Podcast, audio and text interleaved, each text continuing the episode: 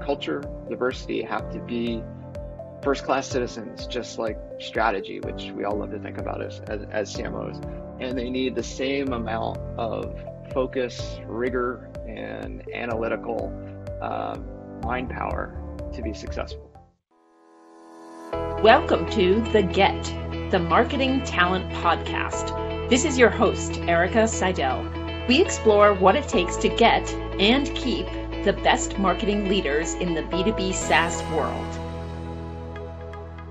Welcome to The Get. I'm Erica Seidel, and my guest today is Eric Olson. Eric is the CMO for QuickBase, the application development platform company. He is based in the Boston area, and Eric was previously CMO of Sovos. He was actually recommended to me from somebody on his team who said, if you're going to have a show around CMOs building diverse and inclusive teams, you have to talk to Eric. So, Eric, welcome to the show. Well, thank you for having me. It's an exciting topic. It is. It's fun. So let's get right into this. Um, you mentioned to me previously that diverse teams, when managed well, outperform heterogeneous teams and the key is when managed well, of course. Can you say more about that, and can you talk specifically about how you align your teams? Yeah, I, mean, when managed well, right, is the the key in that statement, as as you say. So I think to to kind of picture this, I picture it as like pretend you have three coasters on a on a bar, like back when we could actually go to bars and drink things on coasters. Um, so if, if you have a homogeneous team, like picture like each of those three is a person, right? If you have a homogeneous team, um, you kind of stack them on top of each other, you know, because everyone's similar, they're going to be aligned, and so you're going to kind of get the the circumference of that coaster out of out of people, and you keep stacking them up, and you get more and more, but it's always going to be kind of that surface level. Now let's say you have a diverse team, so you've got different color coasters, and you sort of lay them out, laying over each other, kind of like a shamrock right? Um, and this is where it gets tricky because if it's not managed well, that stuff where they cross over isn't going to work, right? And so you're actually getting less out of the people. You're just getting the stuff that's not crossing over. If they are managed well, you get all that stacked up magic in the middle and you get the most out of them individually. And that's really how you get the most out of your team. So you can see that hopefully through that visual that um, homogeneous teams can work well because they it feels easier. Uh, but diverse teams, you can get far more out of it, but it's a lot harder. Yeah, yeah, I like your analogy with the with the coasters. Um, and uh, you also talked about this difference between like a relay team and a soccer team. Is that something that is relevant here too? Yeah, 100 percent. So um, I, I, talk about this a lot with my team. You know, I think you know when you when I came in actually to the, the current organization, we had incredibly talented people. Right, they could go very fast in the in the direction that they were pointed. Uh, and I talk about that as a relay team. They could one person runs a lap and they hand it off, and the other person runs a lap. Uh, but diverse teams um, to work well require that you have to work more like a soccer team. And so, so what do I what do I mean by that? Right? I think there's three things that you have to have to be successful in a diverse team, right? So one is the team goal has to outweigh the individual. So like when you're on a soccer team, you kind of always know what the score is. You're working to that. If you have a well-managed team there, you have a sense of purpose of, of, of winning something together, not your individual uh, stats on the field. Number two, you need some kind of transparent strategy. My daughter plays soccer. Um, she is three, and as you can imagine, that is a complete and utter mess. There, everyone's mm-hmm. sort of chasing chasing the ball around because they don't know what their role is on the field. They might even if they do know they have a goal, like they you kind of have to know you know where you're supposed to be on the field at any given time for that to be successful. And then third, you need a, a, common way of behaving. You need a culture, a performance culture. We talk about it as where um, there's a specific set of expectations of how people behave and you hold each other accountable for that. And you can see this on real sports teams, right? Teams where it's an individualized culture don't do nearly as well as teams that have a common culture and all behave in a common way that that builds the, the, the team up over the individual. Right, right. So can you dive into that a little bit more? Like, can you tell me about the team that you have now at QuickBase and, and maybe some specific examples of shared expectations that everybody is kind of, you know, hewing to on the team? Yeah, I, I would say when I came in, again, we had this team of, of, very talented people, but it was more of a, a, hub and spoke model. They were talented in their individual areas and, and did them, but it, you know, what I heard immediately from folks is like, it just doesn't add up to anything, right? And so, mm. um, you know, one of the reasons I joined QuickBase is we're kind of in an, an exciting place, right? We believe that the way that software is developed can be uh, far more inclusive of more people in the future. And so, you know, one of the first things we did is sit down and kind of said, why, why do we exist, right? Like as a marketing team, why are we here, right? And we talked about the idea of sort of really being able to to come together to unlock innovation uh, out in the world, and and it gave it started to give the team a sense of, of purpose and and um, how things come come together, right? And so um, I think it starts with purpose, but that's only one element, right? Again, I think it's you got to have that the same three things. You need a, a standard purpose, um, then you need a strategy that brings you together. So a lot of the stuff we've worked on is is around process and how do we create a process that interlocks our team so we're always aligned behind the same goals, um, and the work we do actually adds up to sort of meaningful progress against that purpose. And then culture, right? We sat down and said, hey, the one thing that will make us successful is is we have a culture that is highly adaptable to the world around us, and that means that we've got to be trusting. Uh, that means that we've got to be able to take risks. Uh, and so, you know, we started treating um, culture like a first-class citizen. Mm-hmm. I think that's something like that, you know, been my biggest lesson in business. It's so easy to kind of get in there and focus on uh, performance and the numbers and the programs and strategy. That's the, the stuff we kind of get into business for, right? But I think what we're seeing more and more that as as a leader, you've kind of got two levers. You've got kind of strategy and process on one side, and you've got culture on the other. And I think you need to treat culture, or we've realized anyways, you need to treat culture as a first class citizen like those other two, which means it's mm-hmm. rigorous, it's data driven, it's process driven, and you're constantly sort of evaluating and building it um, as you're uh, in the same way that you're building your sort of strategy, process, program muscle. That's interesting. So, can you talk about a particular um, process that behaved a certain way, that, that worked a certain way kind of before you um, got to this common purpose and culture? Um, and and how that process is differently now, different now. So like the from to on a on a particular process in the team. I think the biggest example for us of a process that was working more like a, a relay team than a than a soccer team would be program planning. Um, mm-hmm. you know, we had some people in uh, marketing, like certainly one of the core skills of, of marketing is like how do you how do you manage a, a program, multiple multiple tactics against a goal, and uh, we had people that were running a lot of programs, uh, but they just didn't add up to anything. Um, you know, they were successful maybe in their own right. Like, so we had, for example, we had someone who was running advocacy programs and we were getting advocates and that was great. Mm-hmm. And then we had someone that was running demand programs and we were sort of getting demands, but the, the advocates we were getting didn't map to the people that we were trying to get from demand. Mm. Uh, you know, and so you get these fundamental disconnects where people are doing good work, and you know, you hire the right people, they're going to do great work. Uh, but if it doesn't tie together, then it's not the right work. And so we've spent about the last year actually, you know, really digging into who is our you know ideal customer buyer, or who is our ideal buyer, why do they buy, how do they buy, and then having a, a purposeful process of sort of aligning our team. So in that example, that we're going to build up advocates that are speaking directly to this audience um, that needs us most. Mm-hmm. Uh, and so the you know great example there of sort of pulling together all the parts um, to achieve a bigger goal.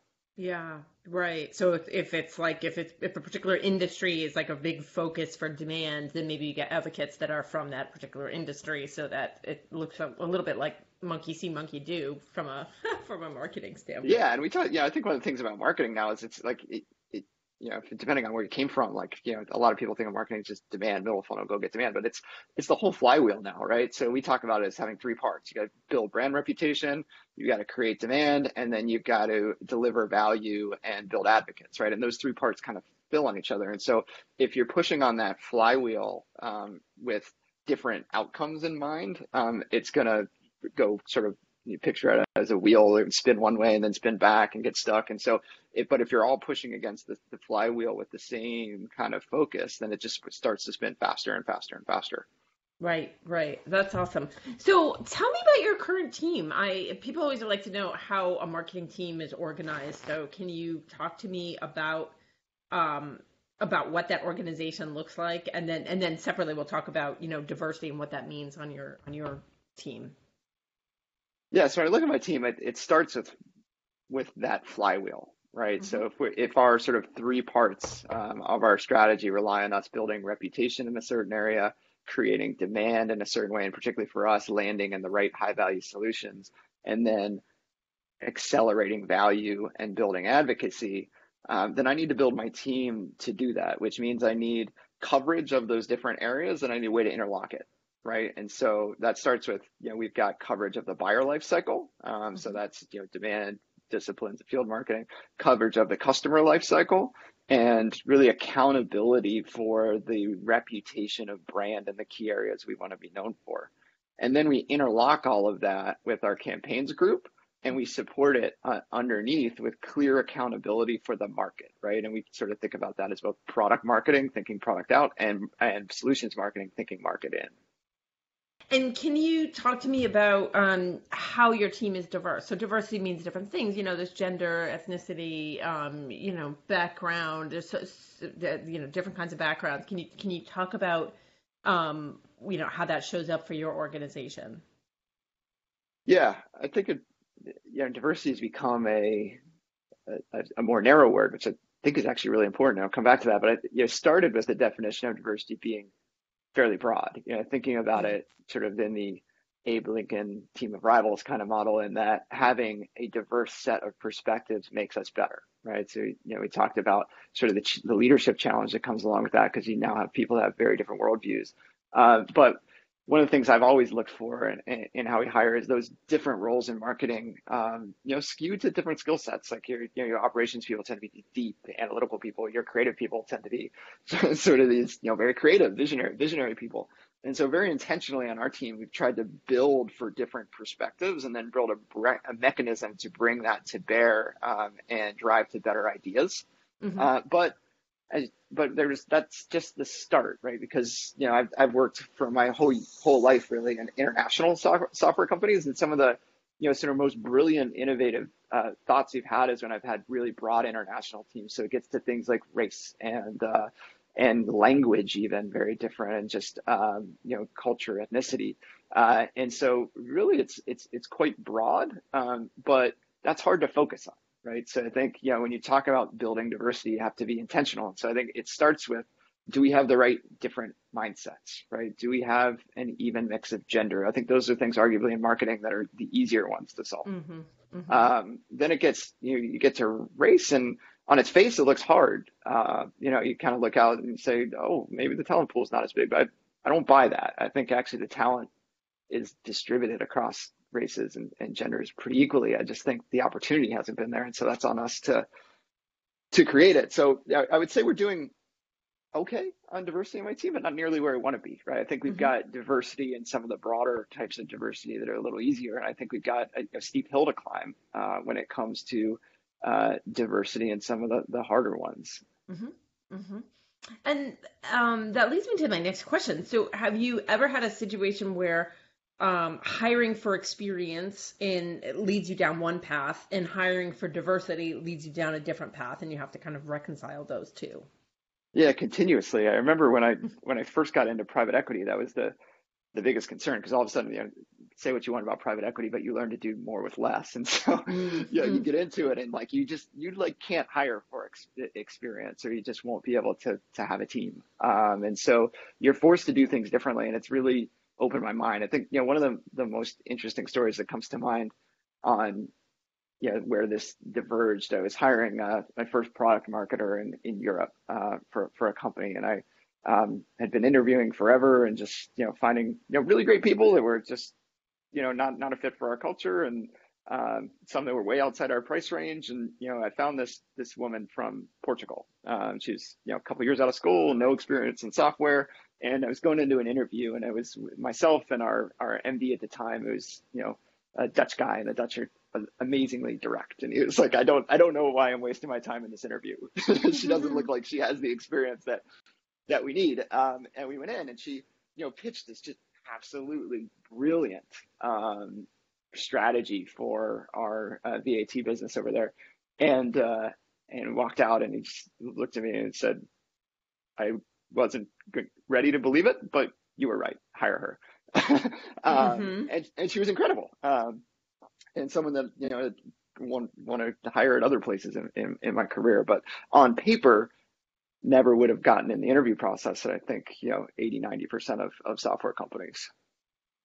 No, I remember you said um, earlier to me that you know experience kills you because everyone is looking for it, um, and that's an interesting angle about you know in PE driven companies you do more with less, and so you might have to be more creative. Um, so I mean, at least that's that's at the you know when a CMO hires people um, for their team. Have you seen that amongst your CMO um, friends, where somebody gets a job at a CMO level that is, um, you know, where yeah maybe they they it's a SaaS company but they don't have SaaS experience previously, or it's a B 2 C person moving into the B 2 B realm. Have you have you seen that?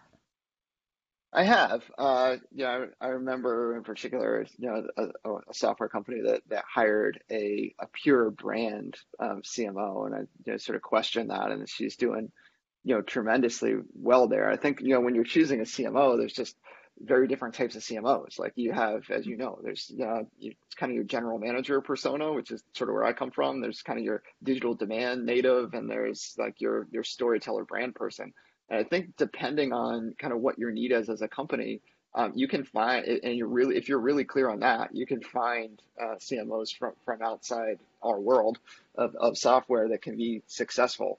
Um, but I don't think that works all the time. You know, I think, yeah, having the context at this level of, of B2B software, um, you know, kind of kind of does matter uh, depending on the stage of, of growth you're in. Mm-hmm. Mm-hmm. Yeah. So can you let's talk about interviewing um and you know one of my favorite topics. So can you tell me about one thing that you've done in an interview process that ended up being surprisingly revealing? I think it's the overall process that we run today, and maybe that's a, a, a cheap answer, but I remember going into you know again my uh, you know one of my first sort of or I guess my first CMO private equity role, and I you know I was dealing with our head of talent and just brilliant woman and you know had, struggling with what I what I talked about earlier that you know in, in PE you got to find a way to, to do more with less and I was just really struggling to find the experience I needed because um, I was rebuilding a whole team right? I was coming in and acquisition built company and so you're almost starting from scratch. I think we turned over 75% of the team because they were just for smaller businesses doing different things and we had to build one team with one culture. Mm-hmm. and uh, and and she sat down and said hey there's we do it we do it backwards. Most companies interview for experience then they interview for sort of behaviors, and they then they look at um, you know sort of their their raw talent because that's kind of the easier way to go. It's like we do it backwards, right? So it's capital T, meaning we, we hire for talent first, and our definition of that in software um, that I really hold on to is this kind of mental agility, right? Like this this ability to deal with ambiguity and shift quickly uh, back and forth and adapt.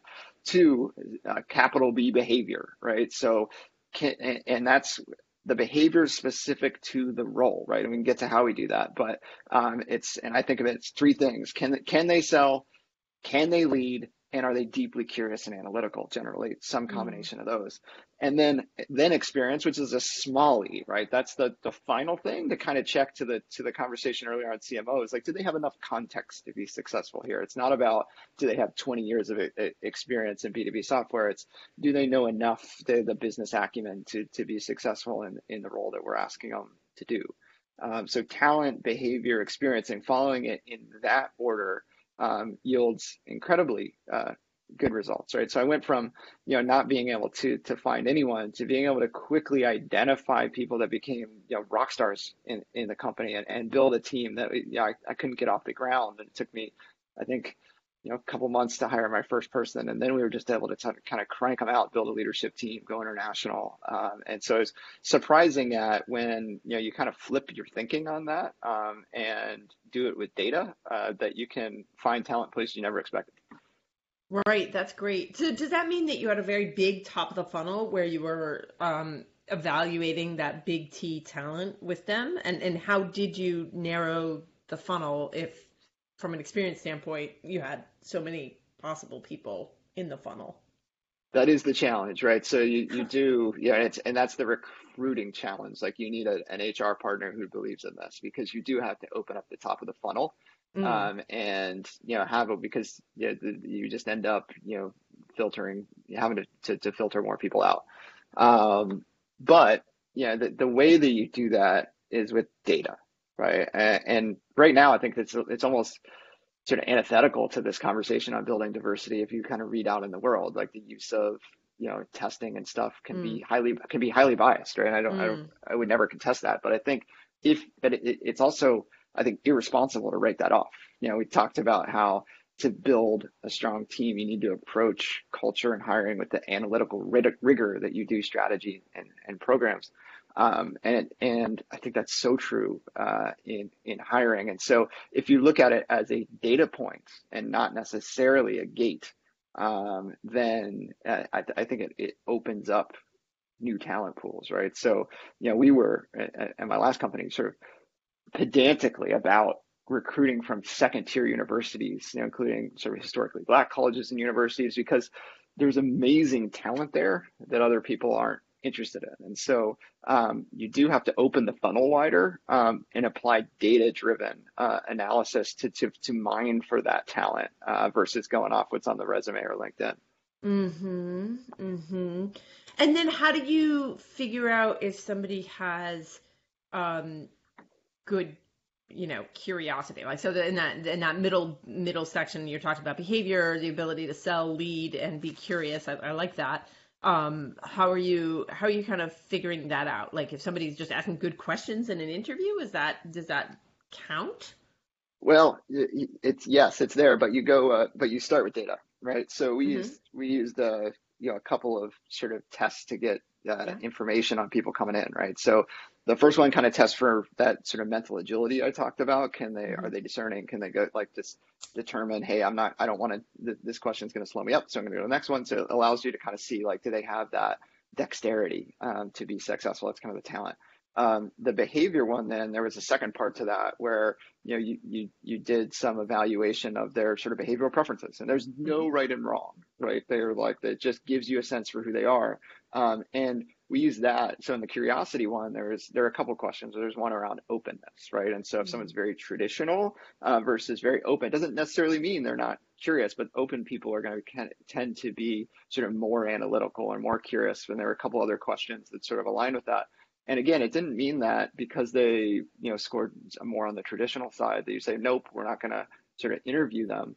Uh, but that's where you would direct your interview, right? I think, as you know, interviewing is really hard, um, mm-hmm. and you spend a lot of time kind of going in circles and talking about things that aren't relevant. Whereas, you know, using data, we can come into the interview and say, "Hey, we think these are the three core skill sets that will make this person extremely successful in our team.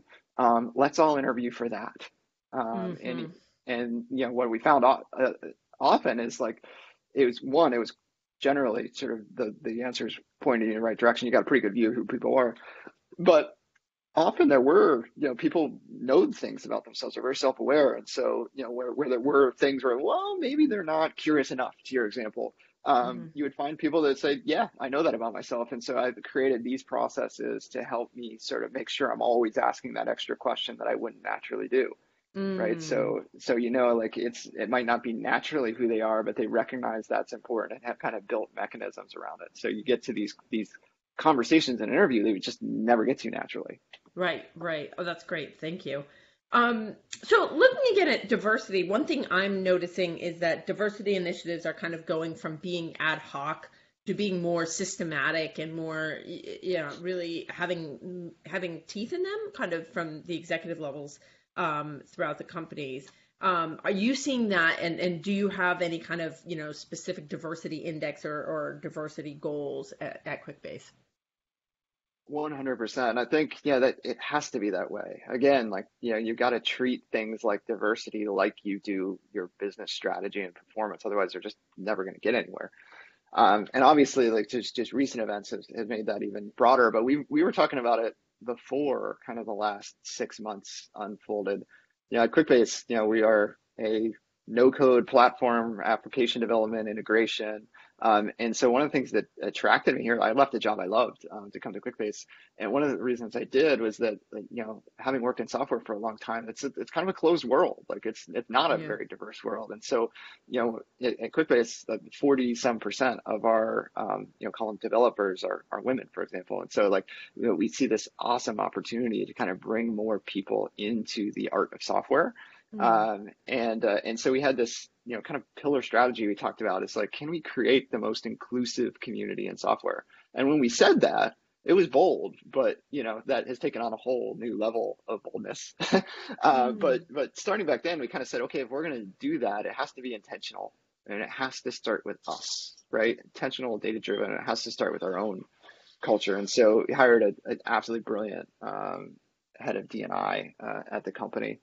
Um, and and given our climate, you know, she took a really interesting approach. Like she started focusing on our Black employees and creating more diversity um, with that group. Um, and it's been a great discussion and gets back to something I think I've seen over and over again with diversity is that when you focus on one group, it raises all groups. And I'm mm-hmm. not sure I'm not sure people see that, but it's you know the same way you I think you know if you think about how you approach you know marketing strategies, like you don't boil the ocean, right? You mm-hmm. start somewhere, right? You focus on one thing, um, and then that that stuff that that thing helps you learn um, and grow and change and drive change in the market, and then that helps other groups and helps you grow in other ways. And very much the same thing I think we're seeing in D&I. It said, hey, that you know this is a group that you know has been particularly bad off, right? And you know, read you know read a lot in the company on different things. Um, and realize just how entrenched this is. And so it's like, hey, if you can rise this group up and drive more diversity here with the like arguably by far the biggest barriers to success, um, then you're going to rise diversity generally um, mm. in lots of different ways and, and kind of get those sort of internal sort of opti- uh, obstacles and barriers that exist out of the way for, for lots of people. Mm, mm, that's great. It's a good point. Um, can you talk um, also about roles that you think um, will change the shape of B2B SaaS marketing teams in the future? I've been asking all of my recent podcast interviewees um, about this. So, you know, a typical kind of structure is, you know, you have your product marketing people, your brand or corporate marketing people, your demand gen folks, maybe, you know, a nascent kind of customer group, customer marketing group. Um, are there any role, and then marketing operations, of course, or revenue operations. So, are, are there roles that you think are are just kind of like in the uh, in the wings that you think will will really influence and and and become more mainstream on B2B SaaS marketing teams going forward? Yeah, 100%. Right. And I don't think, you know, it's a lot of those old roles that, have been around forever are still critically important. Um, but I look out and I say, what's changing in the world uh, that's requiring us to change, right? I think uh, fundamentally marketing is just about sort of adapting your go to market to the market around you and doing it as mm-hmm. quickly as you can. Um, and so there, there's three things that three pieces of change I see. So one is just the pace of market change and just congestion of software competitors is like nothing we've ever seen. Um, and so that number one leads to, I think you need more market roles. We talked about solutions marketing versus product marketing, and both of them sort of taking on full commercial responsibility for the company of the success of those things, right? So I think marketing becomes market department, right? And so that requires just a level, uh, a level up when it comes to these sort of strategic um, and sort of first best content kind of roles in, in the company. So think of it as PhD level product marketing. so that's number mm-hmm. one. Number two, you look out and you say like, hey, you know, content marketing was like really the, the thing, you know, you know, a decade a decade ago, and it was good enough to put out like some somewhat interesting content and information. But now it's so ubiquitous, and I always say to my team, like, we're not competing in content with our B two B partner or our competitors. We're competing with Instagram, right? And so I think yeah. on that on that one, you're kind of getting beyond sort of content marketers to like little media agency departments, right? Like so mm-hmm. creating stuff that's actually like this podcast entertaining mm-hmm. you know so mm-hmm. that that move from content marketing to entertainment means that you got to start building your media chops people that really get podcasting video things that are going to mm-hmm. actually make people stop in their tracks literally and kind of listen to, to what the heck you have to say and then the number three which you kind of touched on is that you know marketing has really taken much more holistic role of sort of being the programmatic um, side of the entire journey through the buyer journey and the customer journey. And so I think that means that, you know, on the, the buyer side, the, the role of field marketing, which is not new, um, I think just becomes more important as they partner with sales and actually think about not just generating demand, but closing revenue. Um, and customer marketing is to me like the future of marketing you know as mm-hmm. your ability to kind of drive meaningful engagement in your culture, customers to drive loyalty uh, create upsell and ultimately build advocates that are going to go speak on your behalf. Yeah, yeah, that's really interesting. I, I like that. Um, I like that framework. I'm going to think about that. Thank you. Um, very cool. Um, one final question for you, Eric, is just what is your advice on the one thing another CMO at a um, at a global company should do to ensure diversity and inclusion on their teams?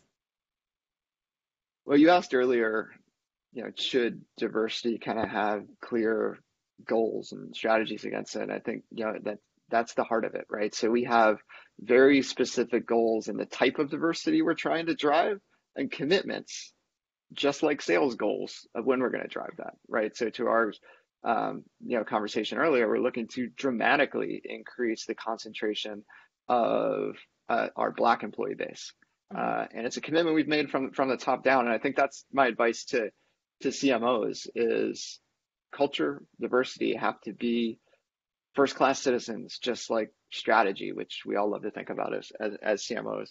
And they need the same amount of focus, rigor, and analytical um, mind power to be successful. Great. Perfect. Thank you so much, Eric. It's great to have you on the show. I appreciate you sharing your perspectives. Yeah, thank you for having me. It's a really fun topic. All right, Eric Olson, CMO of QuickBase. Thank you. Take care. Thanks for joining us today for The Get. Join us next time with another guest. Till then, follow us on SoundCloud, iTunes, or Spotify so you don't miss a thing.